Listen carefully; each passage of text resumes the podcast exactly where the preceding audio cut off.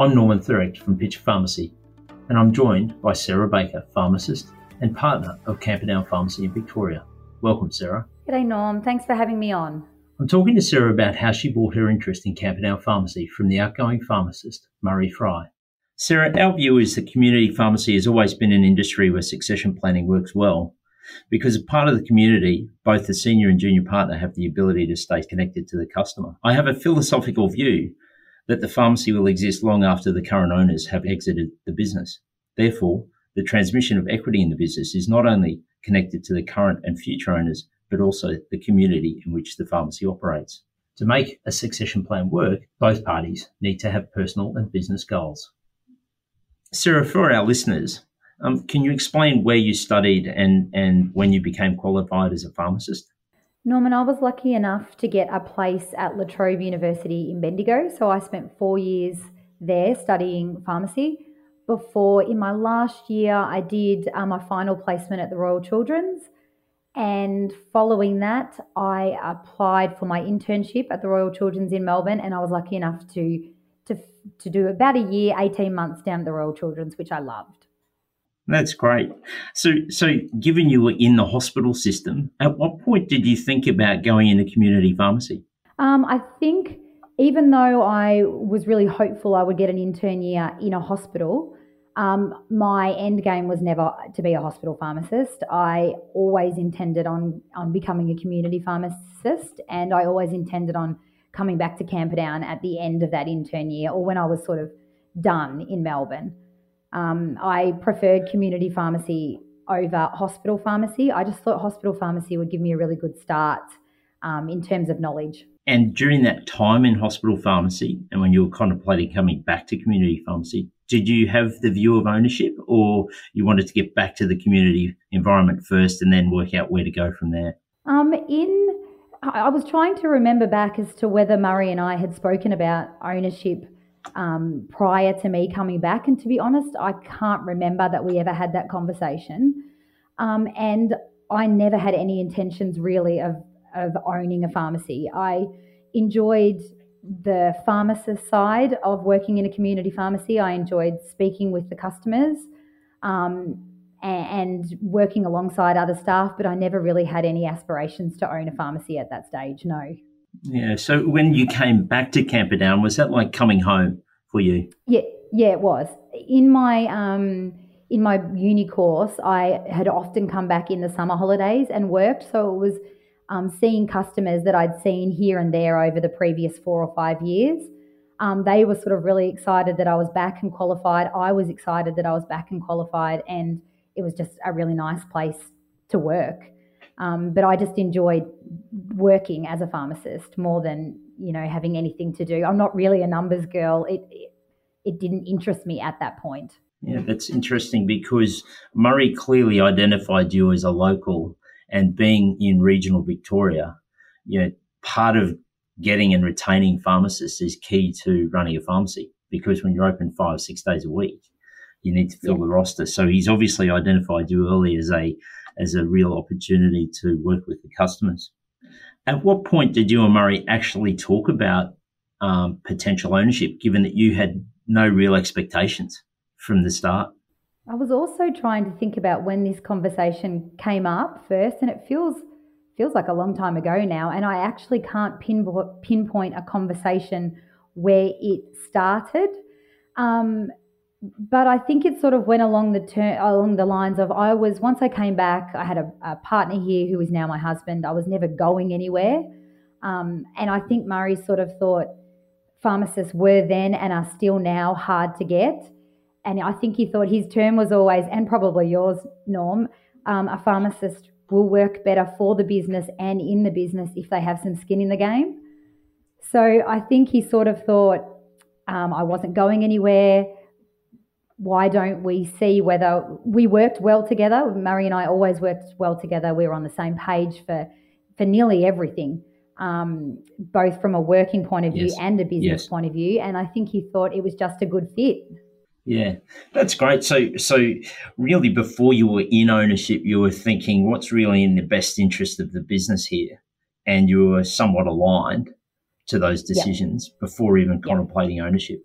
Yes, Yeah, I always, even yeah. when I came back as a um, employee, I always, I don't know, I always just had the best interests of the business at heart. I think because Murray was such a good mentor to me, always. So when when you started this process, you know, what was the first step? Was it, you know, you had the initial coffee and conversation. Then what's the first step that you undertook? So um, I was exceptionally green with all things business. I sort of I was going in completely blind. Uh, Murray and I had lots of conversations after work, sitting in the back office, um, where I would remember he would write down, you know, like little flow diagrams on of how partnership would work and the structure that we would set up and what it meant for me in terms of repayments and and how we would structure the hours we worked. Um, and once I sort of, every step along the way, he gave me time to digest that information, to get independent advice if I needed, go at home, talk, talk over it with my family until I sort of decided, yep, this is definitely the way we need to go. And it took a long time. It didn't happen overnight. There was lots of conversations. And and at any point in those conversations, were you discussing um, percentages, or were you discussing the the philosophy of buying in? Um, no, very quickly we started talking percentages, um, and sort of. So he, we always discussed percentages as in what would be an an ideal figure for me to buy in at percentage wise, and and even quite quickly we probably started talking about numbers because it's not easy for a junior partner to buy into a pharmacy. You do need to sort of know what you're up for um, both in percentage and finances. Yeah, so Murray was happy to share that information with you early. Yeah, he was really transparent through the whole the whole buying sort of journey. I think that message is really interesting for our listeners because um, transparency is important, knowing what you're getting um, and when you're getting it. Um, so, through those discussions, did you also talk about future percentages? So if this happens, then this happens sort of conversation? That probably uh, came down the track. In the beginning, it was me just getting my head around buying into the business at all and what that would mean. Um, but certainly, when we got to the partnership agreement stage and we were talking about the future, we set up um, sort of meeting points in the future where we would always come back, sit down, and discuss future purchases, I suppose. Yes. So that's a really interesting point you make. So you moved reasonably quickly from talking in terms of numbers, percentages into, okay, let's make this thing work. And you moved to um, talking about partnership agreement and what, and what the contents of that document might look like. Now, what were some of the key things for you? Um, so the key things for me in the partnership agreement which at the time, um, I remember we were writing things out and I just sort of said, this is really silly. We're never going to need this. But I look back and, and the things that we put in the partnership agreement felt to me like an insurance policy. So even if you never needed them, the fact that they were there um, in black and white for everyone to see just sort of really made it feel fair, a really fair and honest um, transaction, I suppose. So in the partnership agreement, we had it was lengthy and and it was so much in there. But one of the really uh, interesting things, and it sticks with me now, even I don't know, 10, 15 years later, is even though Murray was well and truly the senior partner and I was the junior partner, in the partnership agreement, we had a clause that said um, if if we got to a you know a decision that needed to be made and we could not agree the way we would resolve that is we would flip a coin, and whoever won that, that is the way the decision would go. So even though Murray was a far larger shareholder, it made me feel um, really as equal as him in terms of decision making, which showed that he, I don't know, he trusted my judgment and and we were fair partners in a business. That's a really great point you make because the trust in that relationship at that point must have been significant you know, to, to empower you to have at that juncture 50 50 say on the flip of a coin says that the senior partner, Murray in this case, was trusting you. Yeah, it was um it was huge. Yeah, com- complete trust. Did did the partnership agreement actually attempt to, or did it spell out sort of your roles and responsibilities on a day to day or weekly basis? Uh, not really re- roles and responsibilities. We probably just agreed that we were both working in the business quite a bit then. So in our partnership agreement, it it stated that um, because Murray was going to be the retiring partner, that he wanted a little bit more annual leave than me, and that was stated in the partnership agreement, which was fine. Um, we stated that if it came to a point where I was working a lot more than him, and he wanted, you know, some time to semi retire. That was stated in our partnership agreement. We got paid what we worked, so there was no animosity or resentment between who was working more. Um, it was there was really clear clauses that we would, you know, revisit every three years, um, a buy in or buy out um, conversation. So would I buy more? Would Murray sell out? And if neither of us wanted it, it was really clear that the other partner would get first option at, at what's going to happen from that point. Which is a very good point because you want to have that security in the agreement for both parties. Yeah, I think it's all the things that a junior partner worries about when they're buying in with a senior partner. They're at very different stages of their yeah. life, and yeah. it was all the things that I yes. was worried about. If I could just make a statement, um, over this period of you buying in, for our listeners, you also became a mother of two children. And which is an amazing feat. And you've held it all together. You've got enormous support from your spouse, which is important. How did that that process of becoming a mother whilst being a pharmacist, um, pharmacy partner owner, uh, work? Uh, I would say out of the whole the whole sort of last ten years, it's been the most challenging part of owning a business. Um, juggling two small children with running a business and and the biggest, I suppose, trouble that you have as a business owner is staffing two businesses. We have two shops and we have to staff them both with pharmacists, and pharmacists are very hard to find, which means in turn you are at, at the business running those shops more than you may like when you have two small children. But in saying that, um, because I'm a business owner, it was also really flexible. So I could bring the kids to work. Um, we set up a little room with the cot the staff became like a second family to our kids. It's I wouldn't change a thing, even though at times it's been hard. that's right, and that's that sense of community, right? That you, everyone's engaged. So Sarah's a mum, etc., and everyone's everyone wants to see the baby in any event. Yeah, and the customers love it. The customers love when we bring the kids to work and they're pottering around in the shop and oh, yeah. is this yours? And you know, it's yeah. really it's a nice place exactly. for kids to be. Exactly. Did your agreement with Murray ever contemplate that? Yeah, did. Yeah, Murray knew um, when I became a partner. So the same year that I bought into the business, I uh, got married. I think I got married that year. So Murray knew that down the track there would be we would have a family. So in the partnership agreement, um, he, there was a statement in there about maternity leave. So as a business partner, you don't want your business partner leaving and going on maternity leave for a year or two years. It just doesn't really work. Um, so we did put a clause in that partnership agreement as to the maternity leave we were entitled to, um, and then what we would be required to come back to work, all being well with mutual agreement. So that, yeah, there was a statement for that.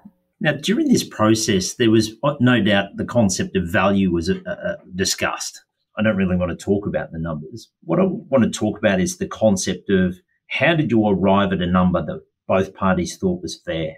Um, so before we before we went, you know, very far down the track of how we were going to decide on a value, um, we made the decision early on that we would get an independent valuer to come in. Uh, they would value the pharmacy, and that is the value that we would take if for some reason they valued it and Murray didn't agree on it or I didn't agree on it, we would get a second independent valuation and then we would take the average of those two. Um, but we only ever got one valuation, one independent valuation, and we've done that each time um, a partner has bought up or in. For our listeners, you know, you came in in the period of PBS reform, which was the first time we'd seen significant deflation in pharmacy.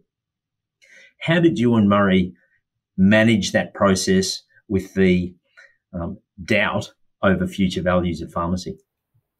Um, yeah, to be honest, Norm, I think Murray sort of understood the implications of that to the purchase price more than I did. Um, but very uniquely, I think, and it just shows how um, fair Murray is, I suppose, as a business partner, is that we agreed upon a purchase price, um, but then with the unknown over the next two years, um, we decided at that point that I would only pay 80% of that purchase price to Murray. Um, and in two years' time, we would sit down.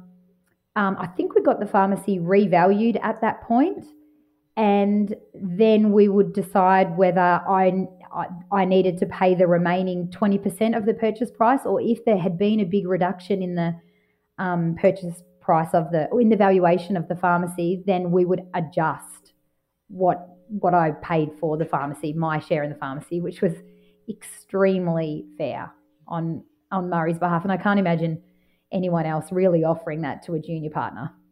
Just for our listeners, did you end up paying the twenty percent? Um, Ma, Norm, you'll probably know this more than me. I think I did. The short answer is yes. Yeah. yes. Yeah, you did. And really, what's what's important there is through the discussions with Murray, it's such a big thing at the time right? It's such a big thing when you're going through this transmission of ownership. And to me, the 20% was such a fair outcome for both parties.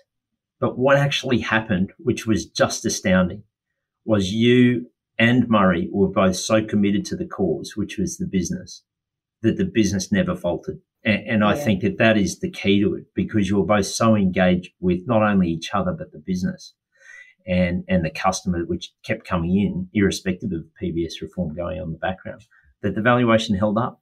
Yeah, yeah. It was a great result. Great result for Murray. Great result for you yeah. in that in that transition because it was yeah. affordable. He made it affordable for you to come in, and then yes. when it proved itself, it was it was easy to, to pay the extra twenty percent. Yeah, yeah, definitely. Sarah, for our audience, um, this we're talking about two pharmacies in, in the in the town of Camp, Camperdown, and and it's not easy to manage, as you said before. Um, you know, you've got a big roster, you've got lots of customers, you've got local um, facility and community based packing. It's a big business. At what point did you think, can I do this by myself, or do I need someone else? When um, when I first bought in with Murray, the thought of him um, eventually leaving and me being left on my own was extremely daunting. Um, and as time went on and I had the kids, I think I, I realized then I, I love what I do and I love um, being in ownership, but I don't think I would love it as much if I was on my own. Um, the the fact that I could share it with Murray, even just to chat about decisions we were making within the business, um, is what I enjoyed. And I felt if all that responsibility was left to me, I just wouldn't enjoy it as much as I did having a partner. And so, what did you do about that? So, uh, Murray, quite uniquely at the time, had offered a scholarship to kids in the area who were heading off to uni on the proviso that they would come back and work in the business for two years, which is something we still do now. Um, and we had another another Sarah who had come back. She she lived in in the area. Her family was all here. She also had a partner here, and she was coming back um, newly qualified.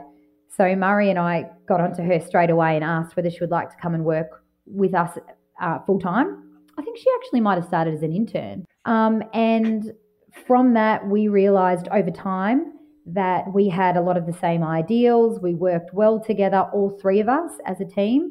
Um, I think Murray was sort of thinking you know, he at, at it was getting closer and closer that he would like to eventually leave the business. I didn't want it all on my own, so we brought Sarah in with the idea that maybe in time she she could be the perfect partner for us. That's great. And does she did she come in into your partnership agreement, if I can say that, or did you create a new one because then it was three of you, not two of you? We so we kept I suppose, the main base of our partnership agreement, but it was rewritten for, for the three of us. Um, yep. So yeah, the the basics were there, but we changed it entirely for the three three of us in partnership. And as a partnership of three, and and even reflecting on it when it was a partnership of yourself and Murray, did you have regular meetings, set meetings, formal meetings, or were they just generally ad hoc about performance, staff, um, customer issues, um, etc.? No, we would have we would have lots of ad hoc meetings, but we would also try and um, schedule at least one meeting a quarter, where we would stay back um, after work, all three of us. It felt it felt even maybe more regularly than that, and that was where Murray would try and teach Sarah and I um, how to look over the figures, what to monitor, um, what to be keeping an eye on each month or each quarter. So he would teach us how to I suppose, manage and run a pharmacy as well as discussing all the everyday things that we needed to talk about in a meeting. Yeah, that's great. You you both obviously have patience for each other because um, you know as the business grows. I mean, that, the business that Murray left was bigger than the, the business that he came into, and the same will end up happening with yourself. So, uh, what you do day to day changes over many years. Have you ever thought about your exit in the future and whether that would be on a staged succession plan or whether um, you might just decide to sell? I have thought about it, and Sarah and I have spoken about, um, you know, what we would do eventually when it comes time for us to want to leave. Um, we would hope that we would never have to sell it. Um, we have also continued what Murray, um, what Murray did with the scholarship and and the aim of getting local pharmacists back into the pharmacy. And our aim would be, um, you know, we've got a, you know, a new junior pharmacist coming back in the next sort of three to five years. And our aim would be to do, to offer the same as what Murray offered us in terms of opportunity to buy into the business. Yeah, that's excellent. Sarah, maybe a big picture question. How do you see the future of pharmacy ownership? I think it's really optimistic. I think pharmacy has has come through COVID, through the COVID pandemic better than lots and lots of other businesses. I feel like um, maybe people have understood or realised a pharmacist's worth.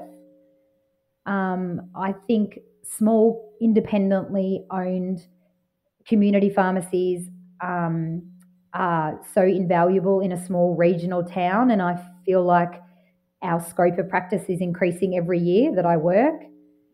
Um, we become we become the first point of call in a community, in a regional community. People come to us first before they, you know, know decide whether they have to go to see a GP or someone else first. We're that first point of contact. Um, community pharmacy is very it's very difficult for a junior partner to buy into standalone. So being able to bring in junior partners and teach them and and show them how to run a business and be part of a team, I, I think is so it's an incredibly fortunate place to be. And if I could do that to someone like me, I'd be so happy. Sarah, I'm sure I have no doubt that Murray would be proud of what you're doing today. He'd be proud of the business, and uh, it's been a great outcome. And it's been a pleasure talking to you today. Thank you. Thanks so much for having me on, Norm. I'm Norman Thurecht from Pitcher Pharmacy, and I've been in conversation with Sarah Baker, pharmacist and partner of Camperdown Pharmacy in Victoria.